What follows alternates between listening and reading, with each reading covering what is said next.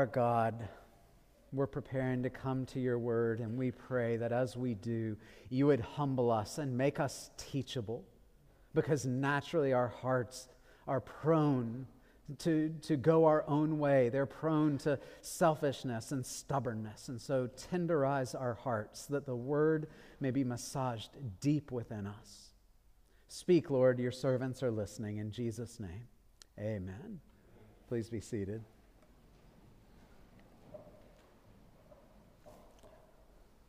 Would you take your copy of God's Word and turn with me to Revelation chapter 2? If you're using one of the Bibles in your row, uh, it's on page 1029.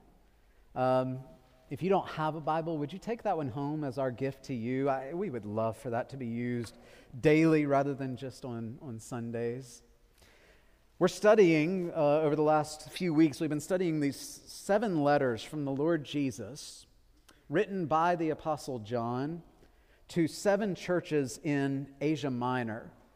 Uh, these were written sometime in the last quarter, probably the last decade of the first century. Uh, John was writing them from exile on the Isle of Patmos, and he sent them to be delivered and read to all seven churches. And so they're going in geographic order, making something of a horseshoe. And the first was read at Ephesus, the second was read at Smyrna. Uh, this third one is at Pergamum. Now let's talk about Pergamum a little bit. Uh, it, it, was a thoroughly pagan city.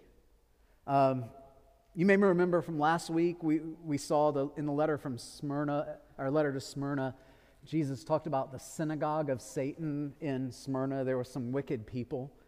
But Jesus, in talking about Pergamum, actually says it's the throne of Satan. That's how, that's how wicked this place is. It doesn't mean that, that this was that the devil had a P.O. box there. Uh, the reference to his throne is a reference to strong pagan presence in the city. We know it had major temples and cults devoted to Zeus, Athena, Dionysus, uh, and to Asclepius. Now, Asclepius, if you're in the medical field, you know that name, particular fame. He was sometimes called the Pergamene god, uh, but he was viewed as the god of healing. And you've seen that symbol before a staff with a snake on it. That was the symbol of Asclepius. Sometimes today, Christians will, will sort of, Christian hospitals will sometimes redo that with uh, Moses' staff with the serpent on it, but it originally came from Asclepius. Now, of course, it's not surprising with such background that these Christians were living under great hostility. Um, there were banquets, for example, for the gods, and these were the social events of the community. And all you had to do was bring an offering to the gods, and the Christians wouldn't do that. The Christians also would not bow before Caesar. They would not say Caesar is Lord. And so there was great hostility in Pergamum towards Christians. Pergamum was a proud city, one that boasted in its education. They were innovative, particularly in the design and production of parchment, uh, a, a, very rudimentary form of paper. In fact, the word parchment comes from the word Pergamum. Pergamum had a library uh, which boasted over 200,000 books available.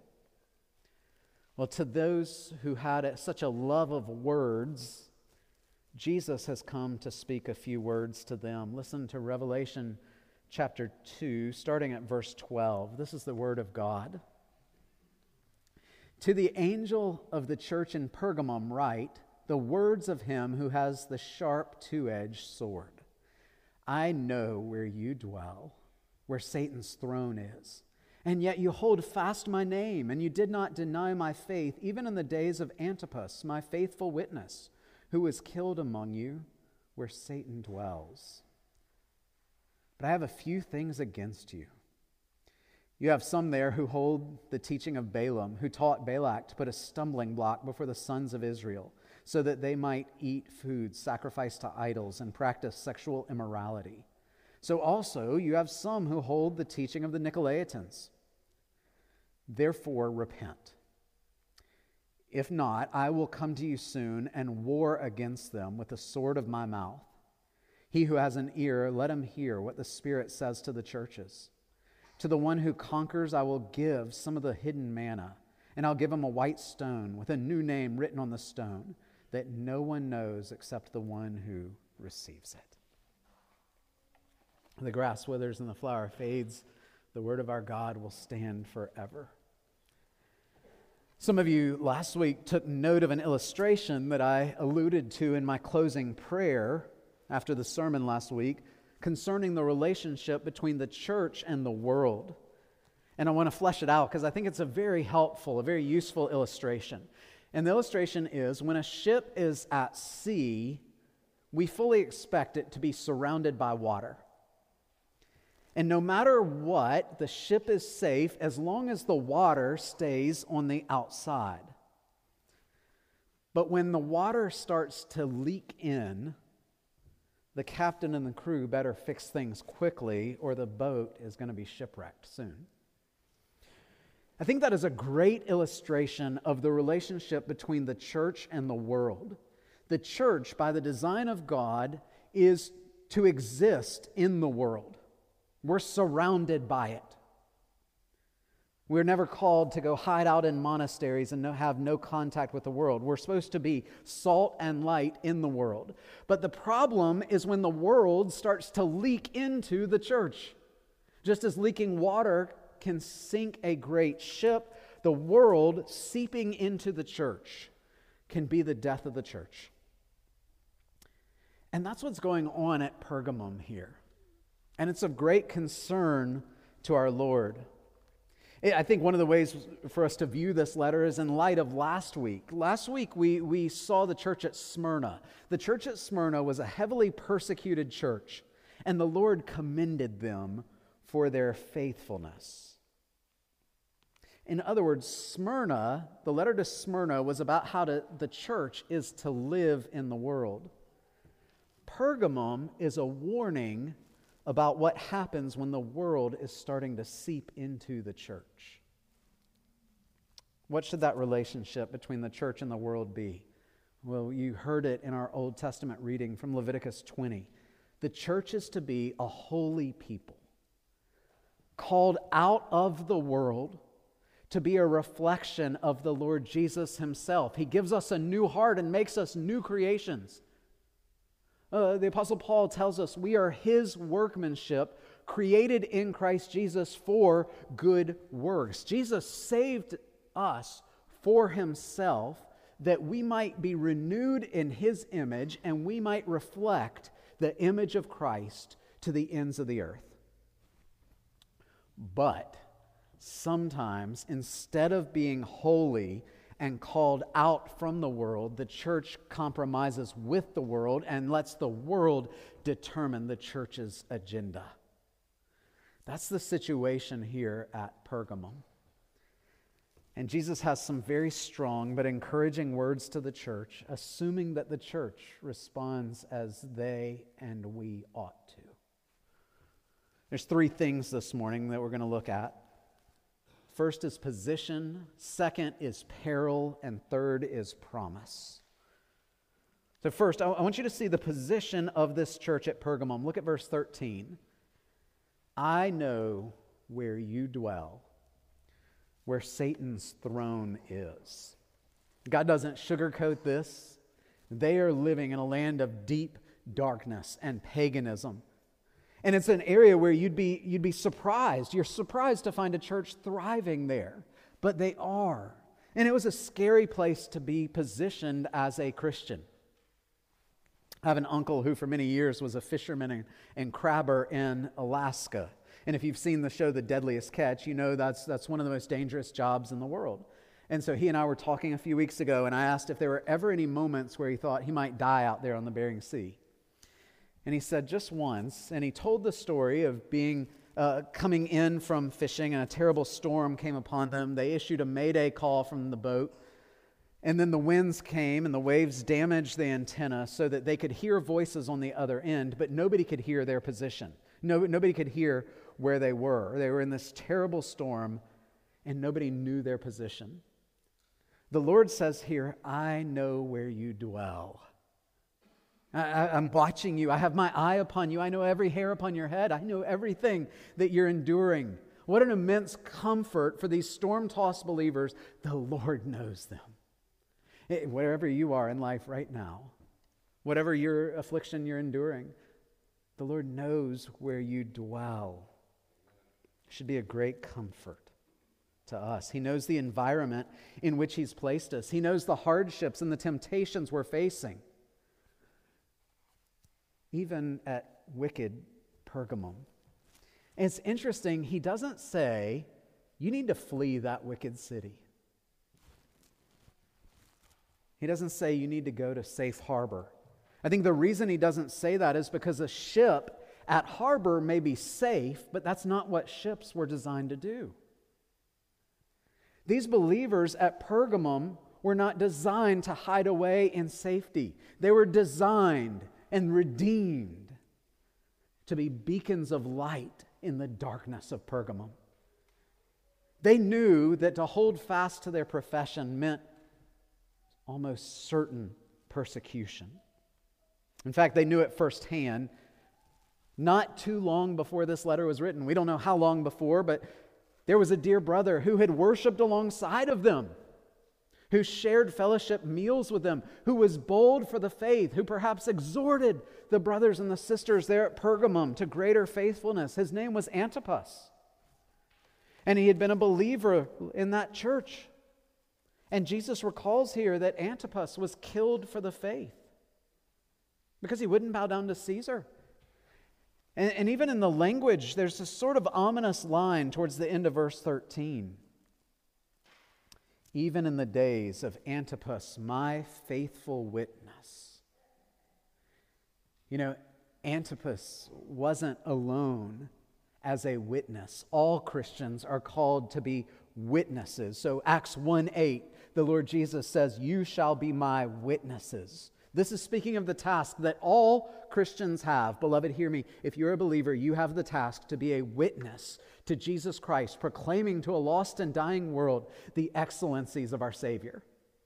You are his witnesses. But what's interesting is that word witness is the word martus. It's the root of our word martyr. How did that happen linguistically? How did the, the language evolve over time? Well, so often to be a Christian witness in the first century meant martyrdom. And instead of saying, get into safe harbor, you know what the Lord's saying to him? He's really saying the words of Isaiah 43, verse 2 When you pass through the waters, I'll be with you. Through the rivers, they will not overwhelm you. Dear friends, no matter what position you've been called to, no matter what your circumstances are, the Lord Jesus knows and He can give sufficient grace for whatever you are facing. When you live at Satan's awful throne, there is only one thing that can help you, and that is the amazing grace of Jesus Christ. Most of us probably know the name John Newton. He's famous for his hymns. The most famous, of course, was Amazing Grace. But you may not realize he was also a very faithful, wonderful pastor, especially later in life. And for a time, he served a church in London. And he said one day of London, London appears to me like a sea wherein most people, speaking of Christians, are tossed by storms and suffer shipwreck of their faith. And he stressed the need of having what he called London grace and he explained it was grace to uphold the people of God to live distinct, holy lives in a lost and dying world. Now, of course, all of us need grace, but it made me wonder is there such thing as Beaufort grace? You know, the grace God gives based on the position and the situation to which He's called us. Uh, if you know me, you know I love this community, born and raised here, would love to be buried here. But we need Beaufort grace, don't we? Every community has its own temptations, its own trials. And I, I, was thinking about the, the complexion of being in this position in Beaufort and what does Beaufort grace mean for us? What kind of grace do we need to be faithful Christians in Beaufort? And I thought about a couple of things. I thought of you who are in the military and you describe the darkness of the world in which you live, oftentimes filled with profanity and pornography and worldliness and, and, and people seeking just promotion and self promotion. And that you speak of the temptations to accommodate those things, and you pray that the Lord would uphold you. And so we pray in that case for Beaufort grace that you might remain a holy people even in the darkest of places. Now, perhaps the more insidious area we need Beaufort grace is the temptation towards constant leisure. Uh, that's so frequent here. We're in a retirement community, and there are many who have worked many years in business. They move here with the intention of just drifting out their final years sitting on the golf course or the beach or at home. There's nothing wrong with retirement. I don't believe there's anything wrong with retirement, but we have to acknowledge that with retirement comes a greater stewardship of free time than you have ever had in your life. So it may have been that when you worked a, an eight hour day, you only had a few hours of free time that you were responsible for. Now you're responsible for lots of free time. And so in your retirement, you ought to be more useful to God than you were in your early years. You, you have more time that you're a steward of. And you need Beaufort grace, retirees, to not fall into the mindset that your entire life is about leisure or your entire life is about doing what you want to do from day to day, taking it easy. Your entire life is to be consecrated in service to Jesus Christ. You need Beaufort grace so you don't fall into that leisure trap, but rather that you would run with perseverance the race marked out for you. And the race does not end with retirement, the race ends when Christ calls you home. All right, now that I've made all my older friends angry with me, it's only because I love you. The Lord Jesus knows where you dwell. And whatever He has called you to do, and wherever He has called you to be faithful, He has the grace to sustain you, as He did with the people of Pergamum. Of course, there's nothing about your position that He doesn't know, He knows more about it than you do. If you've ever been out in the water here in Beaufort, on, out in the boat, you know that if you don't know the waters, you're always in danger. You're always in peril. There's sandbars, there's oyster rakes, there's all sorts of things that can get in trouble, that you can get in trouble with if you're not paying attention. And so the Lord Jesus, looking at them, saying, I know your position, says there's a second thing. I also know your peril.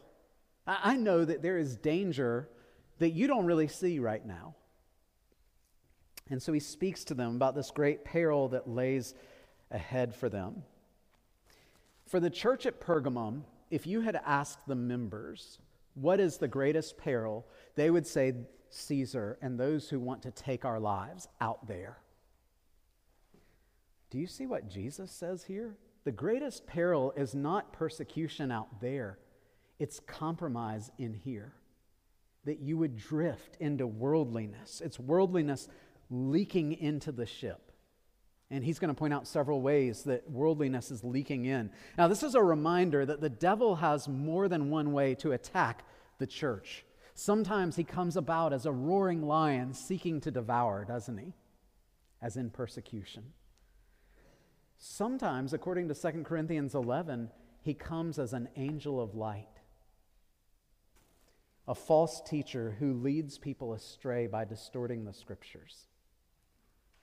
The situation for Pergamum was that Satan couldn't conquer the church by direct attack from the outside. And so he sent minions in to corrupt the people of God from the inside. And of course, they don't know Satan's using them for that. They think they're right in what they're teaching, but what they're teaching doesn't line up with God's word. And they're introducing false teaching into the midst. Look at verse 14. But I have a few things against you. You have some there who hold to the teaching of Balaam, who taught Balak to put a stumbling block before the people of Israel so that they might eat food sacrificed to idols and practice sexual immorality. So also you have some who hold the teaching of the Nicolaitans. It seems what he's saying there is not only have you tolerated these false teachers, but they're starting to build up a following. And the church is in great danger. Now, let's talk about these false teachers. Do you, do you know who Balaam was? Most of us remember Balaam from these scenes in Numbers 22, 3, and 4. Balaam's hired uh, by the king of Moab to curse Israel. Balaam goes to do it time after time. God stops him, and he ends up delivering a blessing instead of a curse. That famous scene where his donkey sidetracks him. But if that's all you remember about Balaam, you actually don't remember what the first thing a Jew would have thought of. In, Numbers 25, the main story, we're not going to look at it for sake of time, but the main story is how Balaam led the church to compromise. Let me just read verses 1 and 2. Numbers 25, 1 and 2. While Israel lived in Shittim, the people began to whore with the daughters of Moab. These people invited the people to the sacrifices of their gods, and the people ate and bowed down to their gods.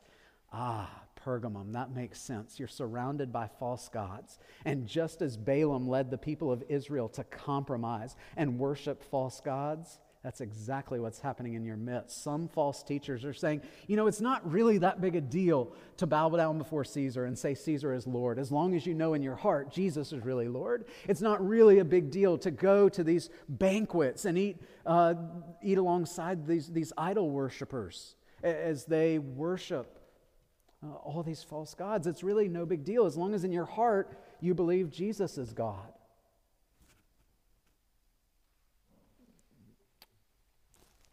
Ever since that incident, Balaam became the prototype for how false teaching corrupts the church.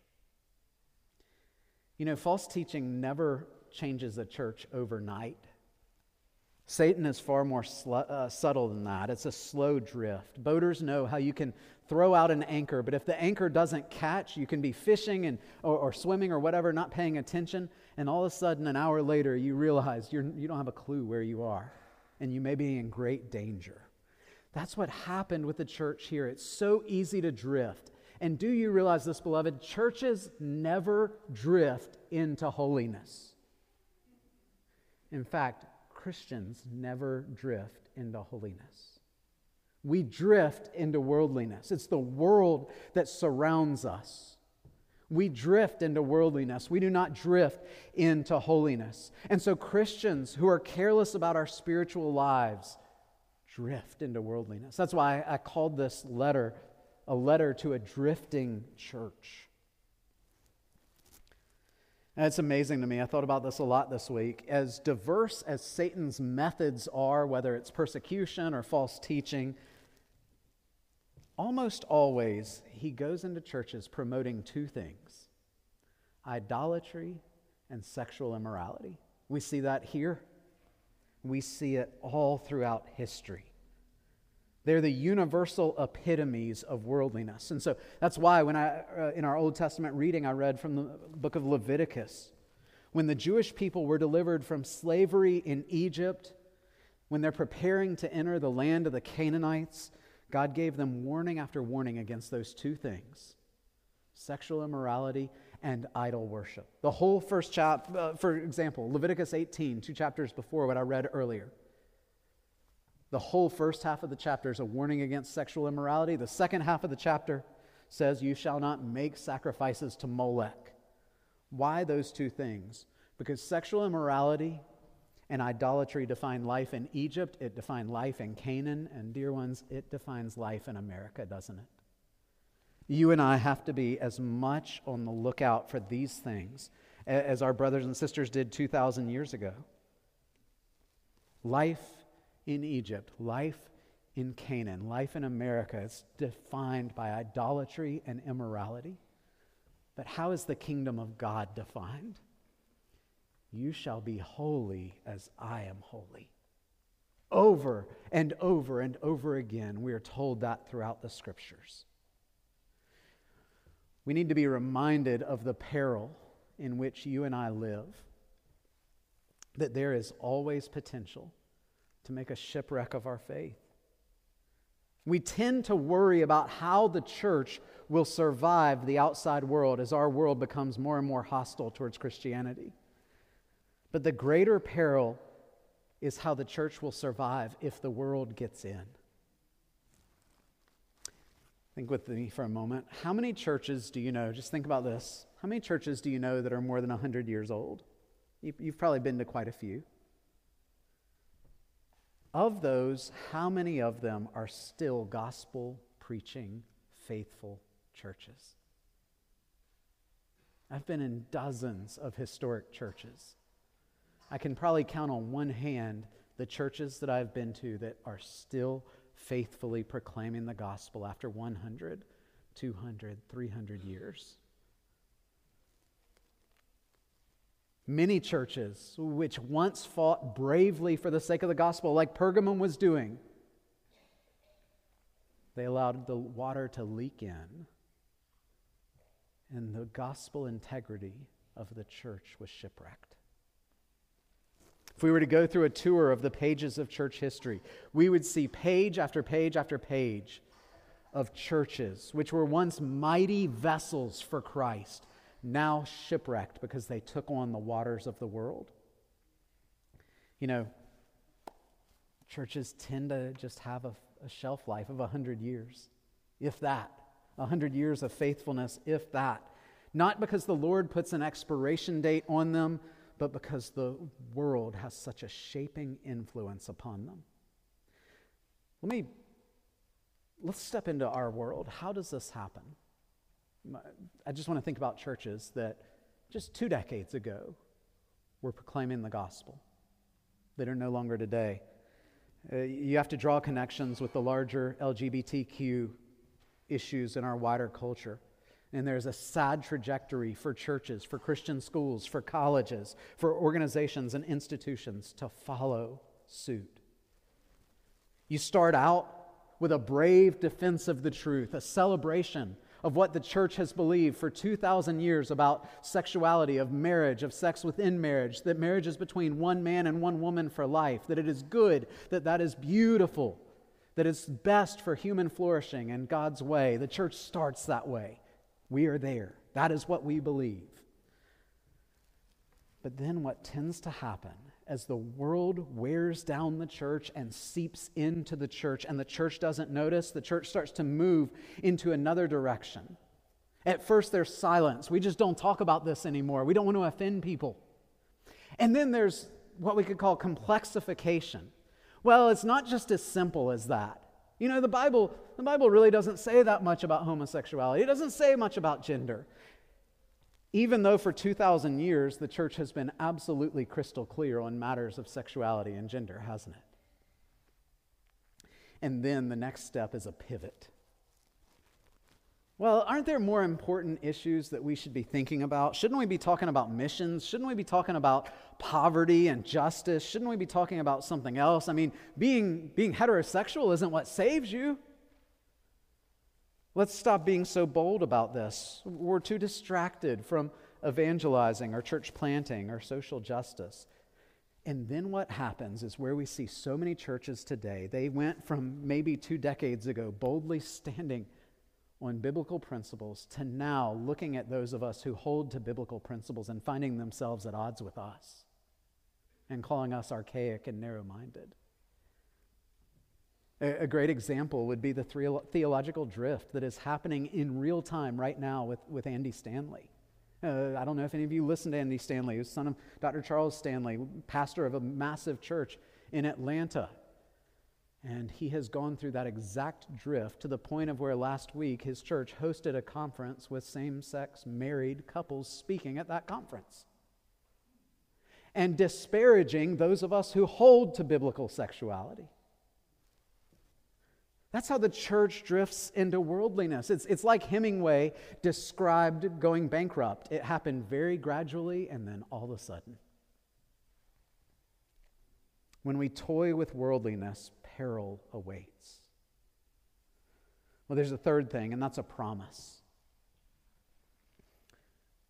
It's a twofold promise. That's not surprising because of how Jesus identified himself in the beginning. He says this, the word of him who has the sharp two edged sword. Pergamum, you're, you're famous for your words, for your massive libraries. Well, Jesus has a word for you, and it comes from the double edged sword of his mouth. And you can imagine for the Christians there, against the backdrop of a sword wielding government, a sword wielding Savior was a great comfort. Now, the Roman sword, short sword, it was very short, it looked sort of like a tongue. And so when Jesus is saying the words of him who has the sharp two edged sword, he's saying, My word is like that. It cuts both ways. Now, this is not original language for Revelation. Hebrews says the word of God is sharper than any two edged sword. Je- uh, Paul calls the, the word of God the sword of the Spirit. It's the sword that pricks the consciences of men and women. It's the sword that wounds the sinner's pride. It cuts away all of our defenses and our camouflage and all of our hypocrisy and cuts to the core of who we are. It's been said that the sword, the word of God, is the only sword that you stick into a man and it makes him alive. From this sword comes a promise, a double edged promise to Pergamum. On the one side, there's the threat Therefore, repent. I, if not, I will come to you soon and war against them with a word of my mouth. Word of my mouth. I don't think Jesus is talking about the final judgment. I think he is talking about coming in by the power of the word preached and purging his church. I think he's speaking of, of waging war to protect the purity of the church. How does that happen? The text isn't entirely clear. Perhaps he would so convict them by the preaching of the word that they would repent and believe the gospel, or perhaps he would so convict them that they would get upset and leave. But regardless, Jesus, by his word, is going to protect the purity of the church. Or perhaps by his word, he was going to stir up the elders at Pergamum to do the church discipline that they should have done. They tolerated this false teaching and it started to spread like cancer and it needs to be excised. It needs to be removed. And so perhaps Jesus was going to stir up the hearts of the elders to finally do church discipline. But Jesus says, I will come soon and war against them. I do not know what that means exactly, but I know this. It is a fearful thing to fall into the hand of the living God. And if Jesus says he is coming to wage war against you, that ought to get your attention. Wonder if you think, ah, maybe he's bluffing. You know, there's a lot of different religions. You choose to believe Christianity, I believe in something else. Christianity may work for you, not for me. You do you, I'll do me. You know, sometimes if we're talking to somebody who says that, we will talk about the wonderful promises of grace that the gospel gives us. But Jesus actually goes in a different direction. And he says, If that's you, I'm coming to wage war with you. If you will not repent, I will wage war with you. You know, in this life, you can test God all you want, you can disobey God, you can deny God. But you cannot avoid the promise Jesus makes here I will come soon and wage war. And those who are compromising the gospel with worldly Christianity will be dealt with one way or another. And so, what's the warning? You need to repent. In, in verse 16, therefore, repent, turn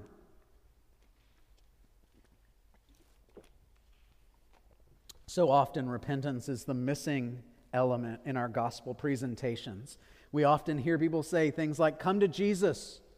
Come for your sins to be forgiven. Come to Jesus so you don't have to feel bad anymore. Come to Jesus to live forever. Come to Jesus for purpose in your life. But what about this? Come to Jesus and repent of the fact that you have been sinning against the living God. That's really what the gospel is. Repent. Turn from that. Ask God's forgiveness that you have sinned against Him in thought, word, and deed. And so Jesus is saying here not only do those who have been propagating this teaching need to repent, not only those who, who've been led astray need to repent, but those of you who have tolerated it, you need to repent. I'll come to you soon. But there's another side of the sword, another side of the promise. He says in verse 17, latter part, to the one who conquers, I will give some of the hidden manna, and I will give him a white stone with a new name written on the stone that no one knows except the one who receives it. In saying conquer here, it's speaking of one who, by the grace of Christ, remains faithful to the end, one who doesn't fall away. It doesn't succumb to the world's teachings and the world's seduction. He is the one who will conquer. And he says, here's what you'll receive, dear ones. First, he says, hidden manna. Manna was that miraculous bread that Jesus provided for his people in the wilderness wanderings, that bread from heaven. It was inexplicable how it came and how it went. It was a symbol of God's sustaining, life giving power. And Jesus, back in John, called himself true manna from heaven. And the idea here is and we need to hear this. He says, Dear ones, if you remain faithful, no matter what it will cost you in this world's eyes, no matter what misery may seem to await you, if you oppose the world, I will give you hidden manna. I will give you an inward sustaining an inward joy that nothing in this world can explain.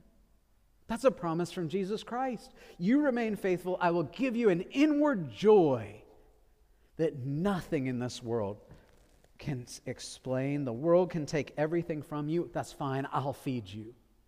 I've done it before, Jesus is saying. And I will feed you till you are satisfied. I'll give you hidden manna that the world knows nothing about. And then there's this promise of a white stone and a new name written on it. Now, that one's not nearly as clear, is it? There's, there's several documented uses of white stones in the ancient world. One of them was for juries or judges. Somebody was on trial, and they would submit their vote, their guilty or non guilty verdict. A black stone meant guilty, a white stone meant not guilty. I don't know if that's exactly what Jesus is talking about here, but it sure is encouraging, isn't it? I was in a fraternity. I'm not proud of that. Uh, and every year we would have a new class of, of potential pledges.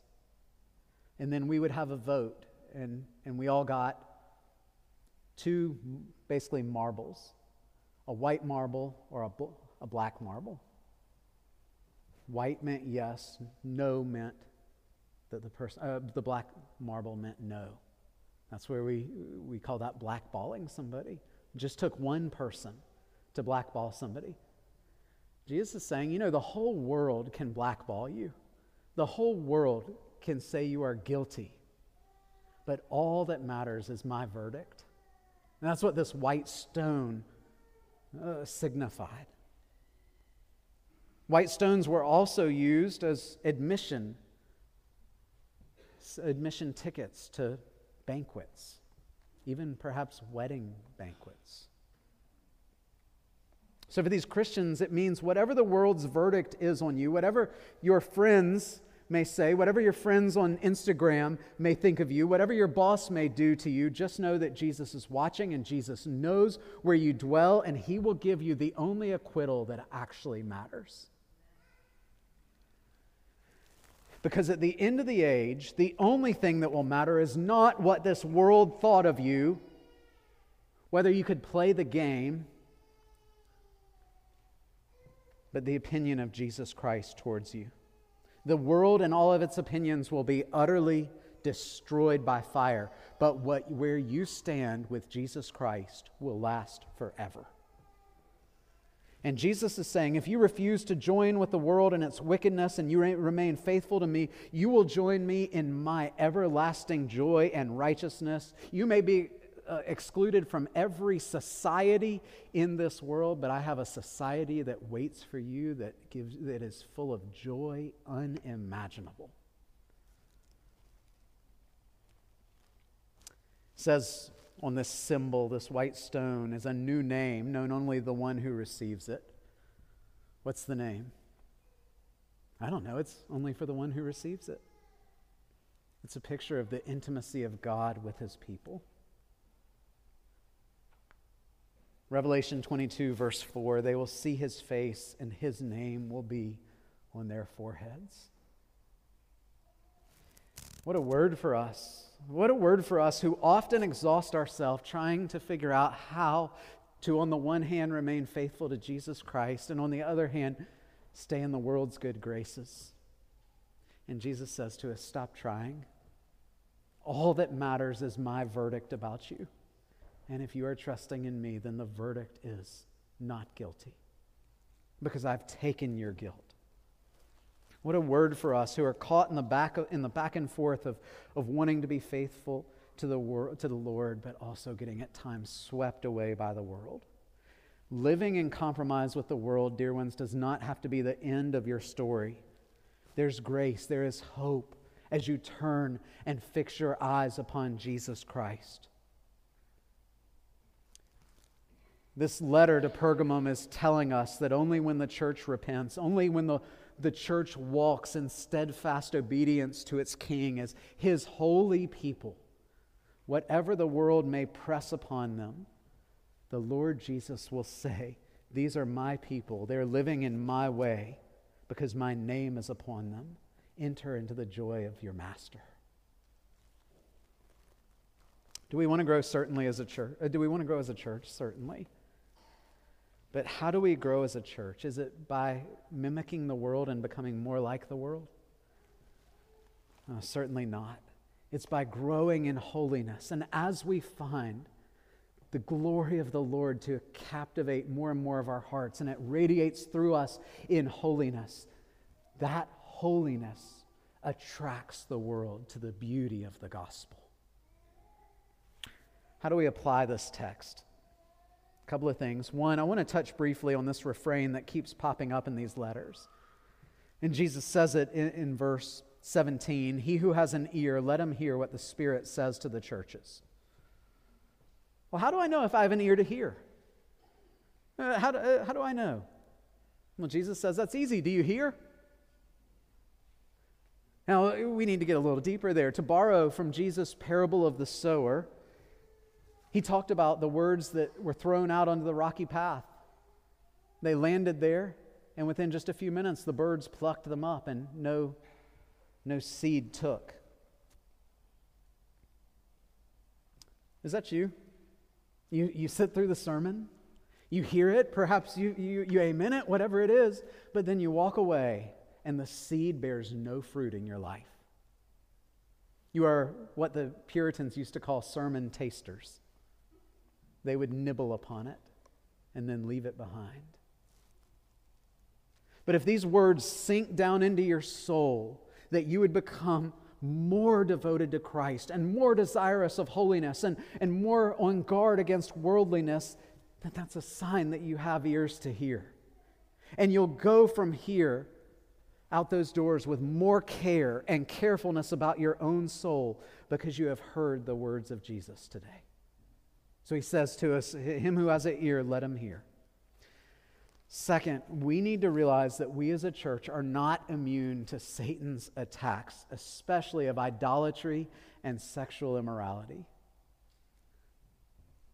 I don't see these as areas right now in which Satan is gaining ground in this church, but we have to remain ever vigilant. I, I heard the story of a missionary who lived on top of a mountain with his family, his wife, and his children. One day in his yard, he found a, a plant that was growing up and he was told that it's poisonous. It, it, was a toxic plant. It would kill his children if they ate it. And so, of course, he did what anybody would do and he cut it down. But a few days later, it was sprouting back up. So this time he tried to pull it, but he couldn't get the roots, so it came back up. He tried to dig it up, but the rock was too hard and he couldn't get it. So what he did was every day, every single day, for the love of his family, he went out there and checked to see if it had sprung back up. And if it did, he would pull it again. His family was too valuable to him to allow such poison. Friends, we have to do that. We have to constantly assess is Satan gaining ground here? Through worldliness, through idolatry, through sexual immorality. And we have to pluck it up before it starts to lead some astray. Last, as a church, we have a corporate duty to guard one another from drifting. How many people have you known in your life who once seemed to be sincere Christians, but have drifted away? I don't ask that question so much to draw attention to them, but let me ask you what did you do to try to draw them back?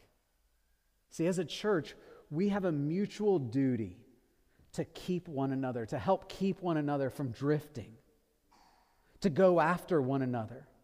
You know, this is why you and I need Christian friendships. People who will speak truth into our life, say things that we don't want to hear. Brother, I don't think you should be dating a woman like that. She doesn't seem to be a believer. I think you need to be careful about how much you're working. It seems you're, it seems you're working so much that, that church and your relationship with Christ have become a low priority. It, it seems that you're spending your life in leisure and doing nothing for the sake of Jesus Christ.